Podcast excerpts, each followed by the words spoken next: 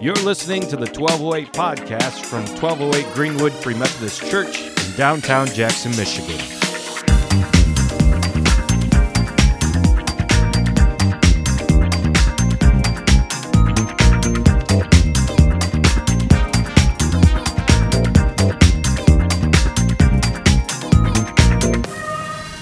All right, we are going through a series on Luke, and today we find ourselves in an intriguing passage. Jesus has sent out 72 disciples to go and do ministry.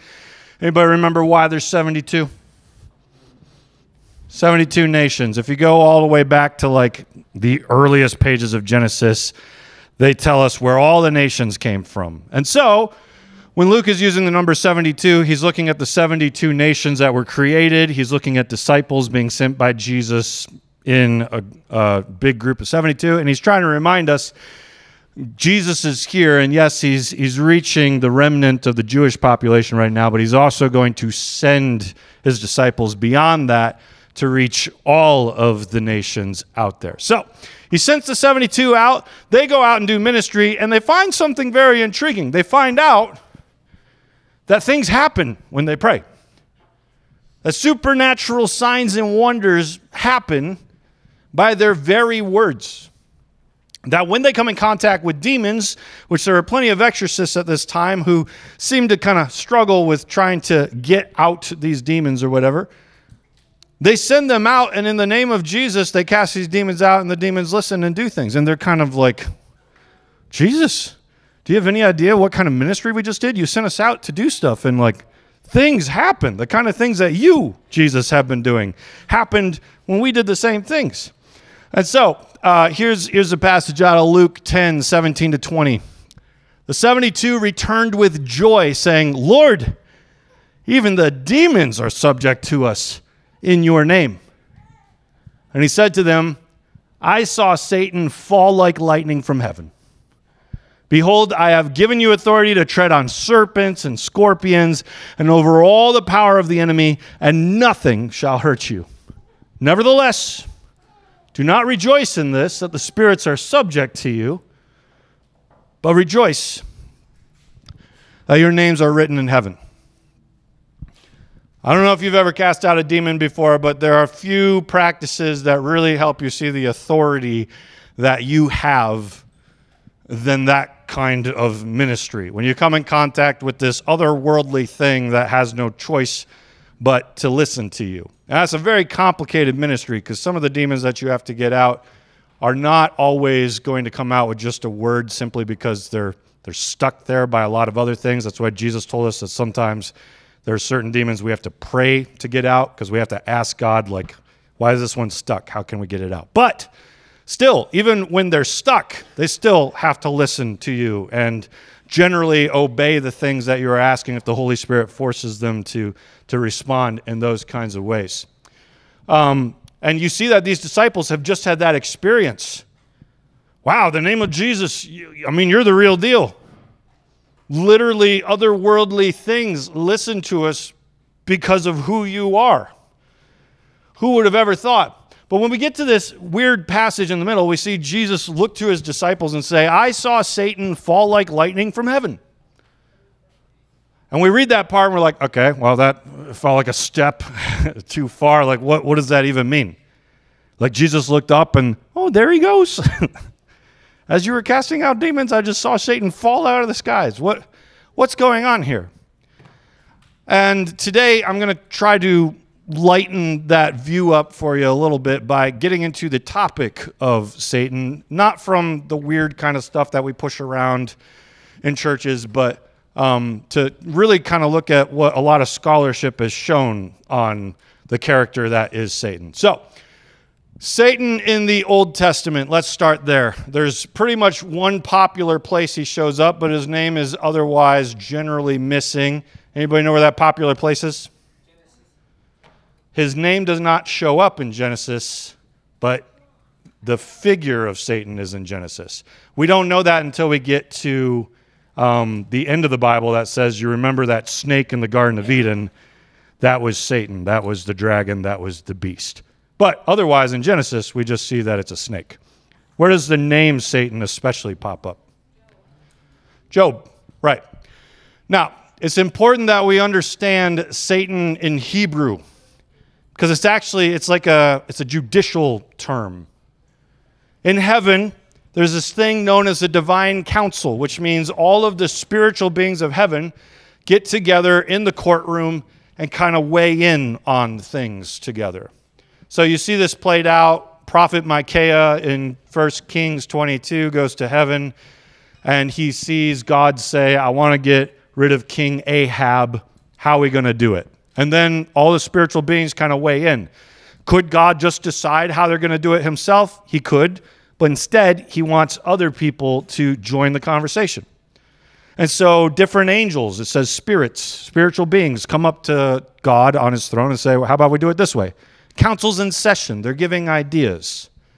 And God hears one of the suggestions from the angels and says, That one, that one will work right there. And so they carry out that plan. The divine court is in session. They have come to an agreement. Now, within the divine court, in Hebrew, there are hasatans, the word that we use for Satan. And a Satan in Hebrew, it just, it just means like accuser or uh, adversary. Now, a good person can be an accuser, and a good person can be an adversary, right? Like, if there's bad people out there and you're a good person and you are adversarial to the bad people, then you are behaving as a Satan or a Satan to them, an adversary to them.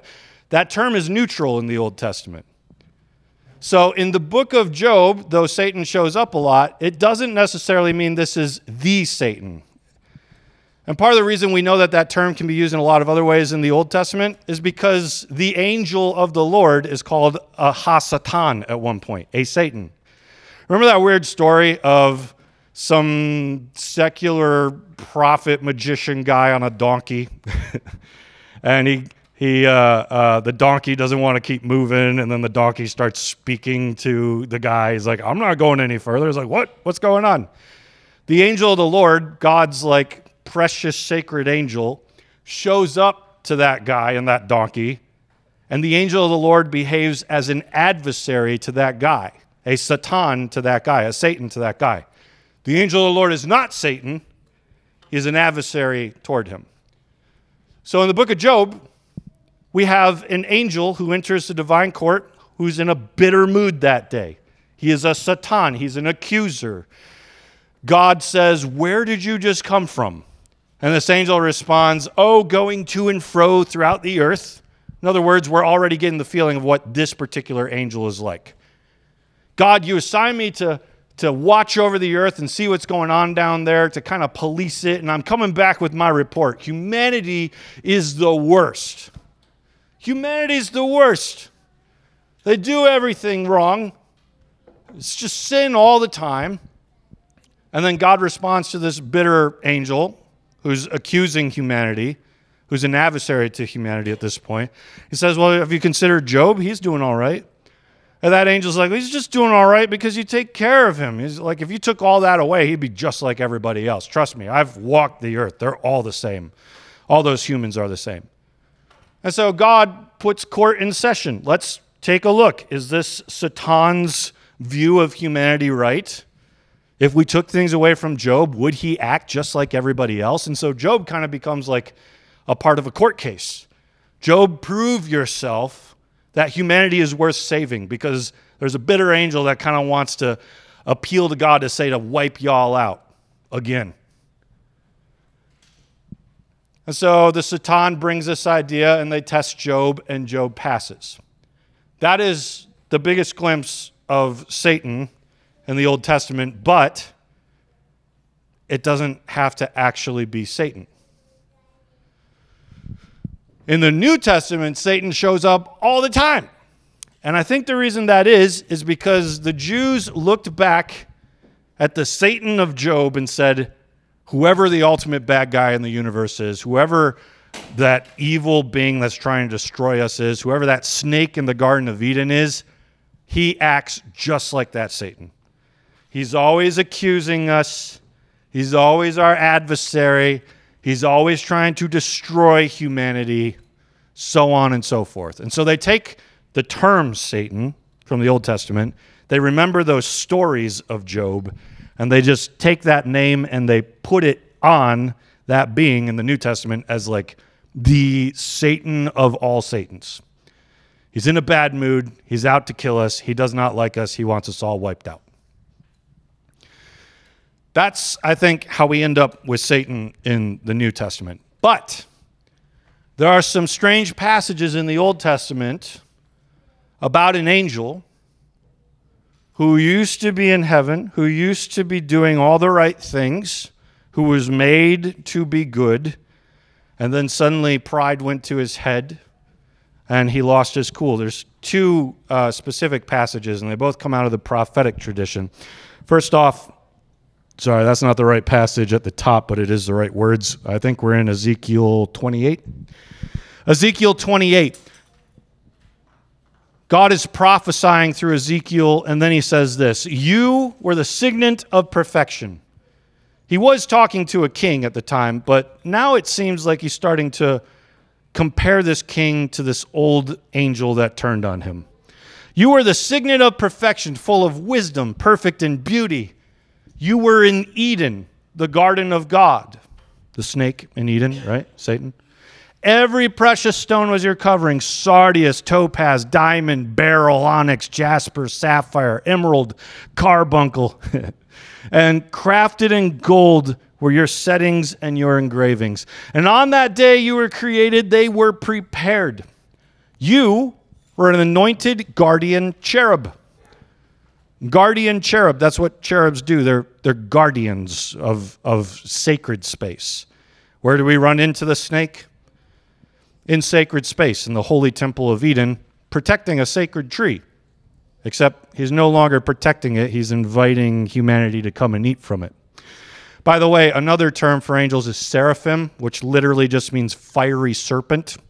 So, again, that kind of serpentine look at Satan blends in here. Uh, where was I? I placed you. Thank you, Marie. I placed you. You were on the holy mountain of God. In the midst of the stones of fire you walked, you were blameless in your ways from the day you were created till unrighteousness was found in you. In the abundance of your trade, you were filled with violence in your midst, and you sinned. So I cast you as a profane thing from the mountain of God, and I destroyed you, O guardian cherub, from the midst of the stones of fire. Your heart was proud because of your beauty. You corrupted your wisdom. Uh, man, I really forgot to change my titles. We're now in Isaiah. We're going to come back to that one. yeah, go back to the passage that we were just in. You have Satan on the holy mountain of Eden of God. And you get this idea in the ancient world that mountains were places where heaven and earth met. And what happens to this fallen angel? He's kicked out of Eden. He's kicked out of heaven. He's kicked off the mountain. And so it's almost like he's falling from heaven to earth like lightning, kind of. You, you get this feeling like a, like a shooting star. Because in the ancient world, stars were thought to be spiritual beings. They were up there in the sky, they moved around, they were not in the same place every night, therefore, they must be alive and so those must be the angels, because that's heaven up there, and so the angels are moving around each night. That was the way that ancient people thought about the stars. And here you have a heavenly being in the heavenly mountain of God being kicked off of it, falling like lightning. We then get to Isaiah that says something very similar. Your heart was proud because of your beauty, you corrupted your wisdom for the sake of your splendor. I cast you to the ground. I exposed you before kings to feast their eyes on you. By the multitude of your iniquities, in the unrighteousness of your trade, you profaned your sanctuaries. So I brought fire from your midst. It consumed you, and I turned you to ashes on the earth in the sight of all who saw you. All who know you among the peoples are appalled at you. You have come to a dreadful end and shall be no more forever. You have these passages and I, I, think that actually was Ezekiel 28. Sorry, my titles are all wrong. In Isaiah 14, there's another passage in which the words are actually used that Satan is kind of kicked out of heaven.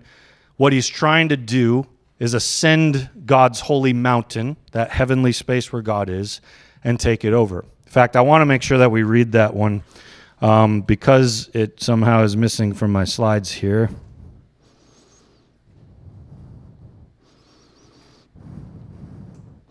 There we go. Still not Luke. Isaiah 14. No, that is Luke. Goodness. Does anybody have a Bible on them? Yeah, I think so.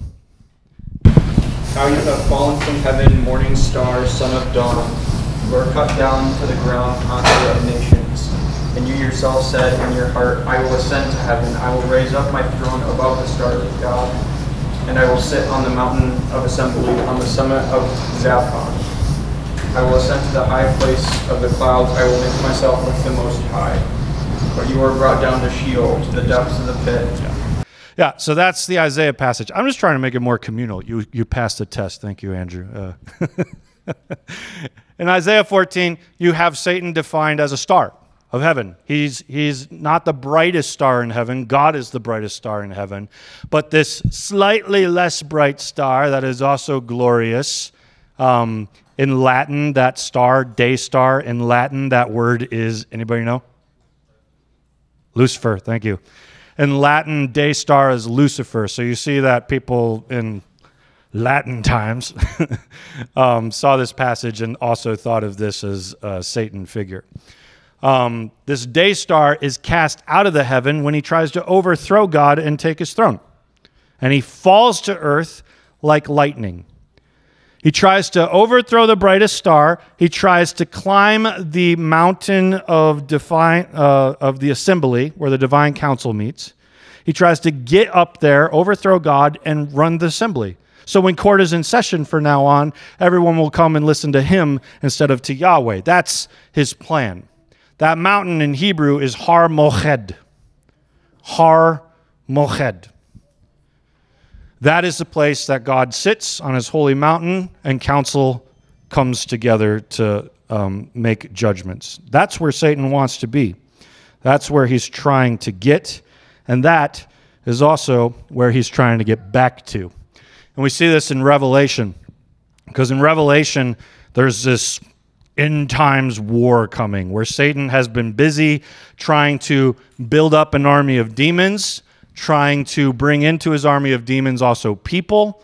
And he wants to try to make this kind of like spiritual human hybrid army to go to a place that John calls in Revelation Armageddon. Except that's actually not the way it's pronounced. John says it himself. He says, They assembled them at the place in Hebrew is called Armageddon. In other words, what he writes there is not like pronounced necessarily Armageddon. He's trying to help them pronounce a, a Hebrew word. And what most of our translations are missing is there's a breathing mark right before Armageddon uh, because there's no H in Greek.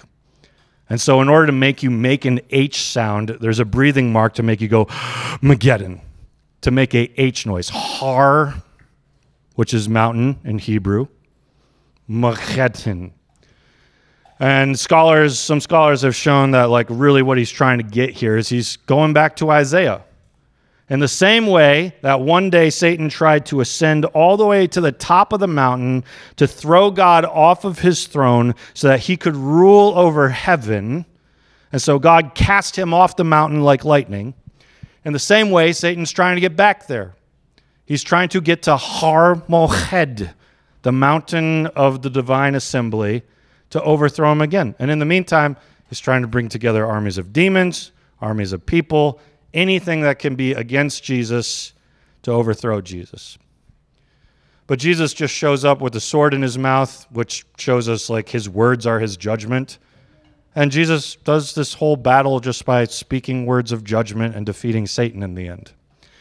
But this is the kind of pride that, that Ezekiel said was in Satan's life that he would be conquered, and yet he would still have the audacity to think that he could overthrow God. He still would have the audacity to think that it's possible he could write an ending where he is not cast into hell, but instead takes over the mountain of assembly and becomes the God of gods. That is what Satan is up to. And in the meantime, we live in this age where he rules. He shows Jesus that he has power over kingdoms. Paul calls Satan a little g, God of this world. Satan shows us that he, he has power in this age. Revelation shows us that one day he will be done away with. But in the meantime, Jesus shows us that we are overcoming him, that we are foiling his plans. We are messing things up for him. So when the 72 come back and they're like, we found out that when we cast out demons, they actually listen to us because they respond to your name. Jesus looks at them and he remembers how one day in the past Satan was kicked out of heaven. And he looks at them and says, I saw Satan fall like lightning. There's murmurs in the spiritual realm. What you guys are doing when you are conquering demons, you are you're messing up Satan's plans. In the same way that he was cast out of heaven, that his plans were foiled, that he wasn't getting everything that he wanted, that he wasn't overtaking everything he wanted to overtake, Jesus looked at his disciples like, I saw it happen again. The armies that he's raised up. I saw it happen again. You foiled their plans. You kicked them out. You messed them up. And then he tells them, Behold, I have given you authority to tread on serpents and scorpions and I don't think Jesus means like literally go out and step on snakes. I don't that would be a great t-shirt, but I I don't think that's what he was getting at. Serpents and scorpions bring two passages to mind in the Old Testament, Deuteronomy 8 through 9 and Psalm 91. And Psalm 91 was a passage, it's the one psalm of the Psalms that is about um, protection from demons. And so you have Jesus reminding his disciples just as Psalm 91 said that we would trample all kinds of demons that come our way, Jesus looks at them and says, That's what you've just done. And that is what you will continue to do. And nothing shall hurt you. Nevertheless, do not rejoice in this, but that the spirits are subject that the spirits are subject to you, but rejoice that your names are written in heaven. Jesus follows this up with a warning verse. There are some people that really get caught up in demon hunting. Do not suggest it, not worth it. Um, you got to do ministry with the Holy Spirit when you're getting involved in deliverance stuff. And Jesus here has a reminder to them like, hey, it's not about like just like getting amped up and running out and casting out demons. Like, rejoice that your names are written in heaven. Keep your focus on Jesus. Do things with Jesus, or you can cast out demons and still get messed up, still miss the point. Jesus actually says that one day people come to him and say, Lord, Lord, we cast out demons in your name. And Jesus looks at those very people and is like, Depart from me, you workers of lawlessness. I know not who you are. Why does Jesus say that to them? I think because their focus got off. They carried the power to cast out demons, they knew the name by which demons are cast out by, but they didn't take care of their lives. They didn't keep their eyes on Jesus. They didn't rejoice that their names are written in heaven and live a life that's focused on heaven. They got focused on the wrong things. But that being said, um, we come here together at 1208 every week and we know our neighborhood. And sometimes some people have come to me and they have seemed to have a, a gift of sorts of just kind of feeling atmospheres. I know that sounds strange. It's hard to kind of put into words. I think we've all done that before where we walk in certain buildings and something just seems a little off. I live two blocks from here. This is my atmosphere. This is what I'm used to. But occasionally I have some other gifted people come in like, "Do you know like how heavy this area feels?" Like there's there's warfare going on here. I have one friend who just like drove through Jackson and felt like they had to throw up. I'm like, oh, that's very pleasant. Thank you. That's how we feel every day, I guess, here, you know? um, but like that, that was a reminder to me, like there's real work to be done. That's why at Spare Um, there's been nights where we've gone outside and just prayed over our neighborhoods. We hope that as we are actually worshiping late into the night on Wednesday nights, that we are building a throne for God to be enthroned on our praises, is what the Bible says. That hopes that, that what we're doing in worship is not just a neutral thing, but actually starting to impact the atmosphere of this area. That that as we figure out ways to partner with Christ to get out into our community and show them who Jesus is, that they might actually fall on their knees and worship God. That as we prophesy over them and disclose the secrets of their heart, as Paul says, they might fall on their knees and worship God. However, it is that we're going to reach the Jackson community, it's by the power of the Holy Spirit. Don't do church without Him, don't do ministry without Him. It will burn you out. Jesus told his own disciples, Don't go into the city until you have been clothed with power from on high. Receive the Holy Spirit, the one who casts out demons, the one who we partner with to do all ministry through, the Spirit of wisdom that instructs us as to how to deal with every moment that comes our way.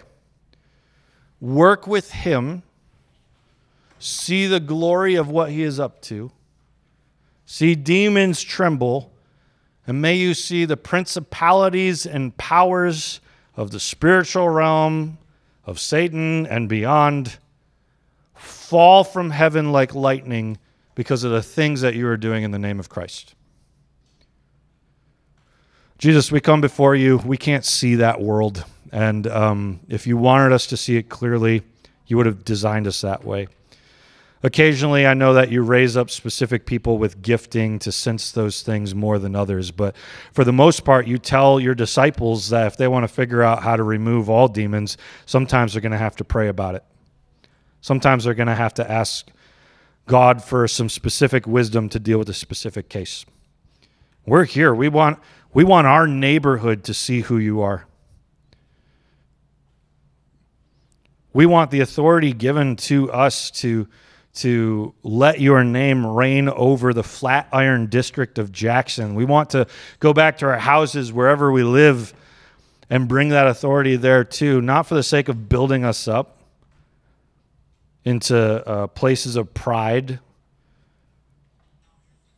but that we might get to places where we just remember um, that your spirit is working in us and through us and impacting our environments. So fuel us up, teach us, make us stronger, and let us hear your voice every day. For those of us who um, feel like we've never heard your voice at all, would you begin to train us up entirely from the bottom up, that we would be fueled with the fullness of what we need to know for your spirit to move even more fully through us? I pray for new gifts uh, in people today um, as you set us up to be uh, the 72 sent out into our neighborhoods. Jesus' name, amen.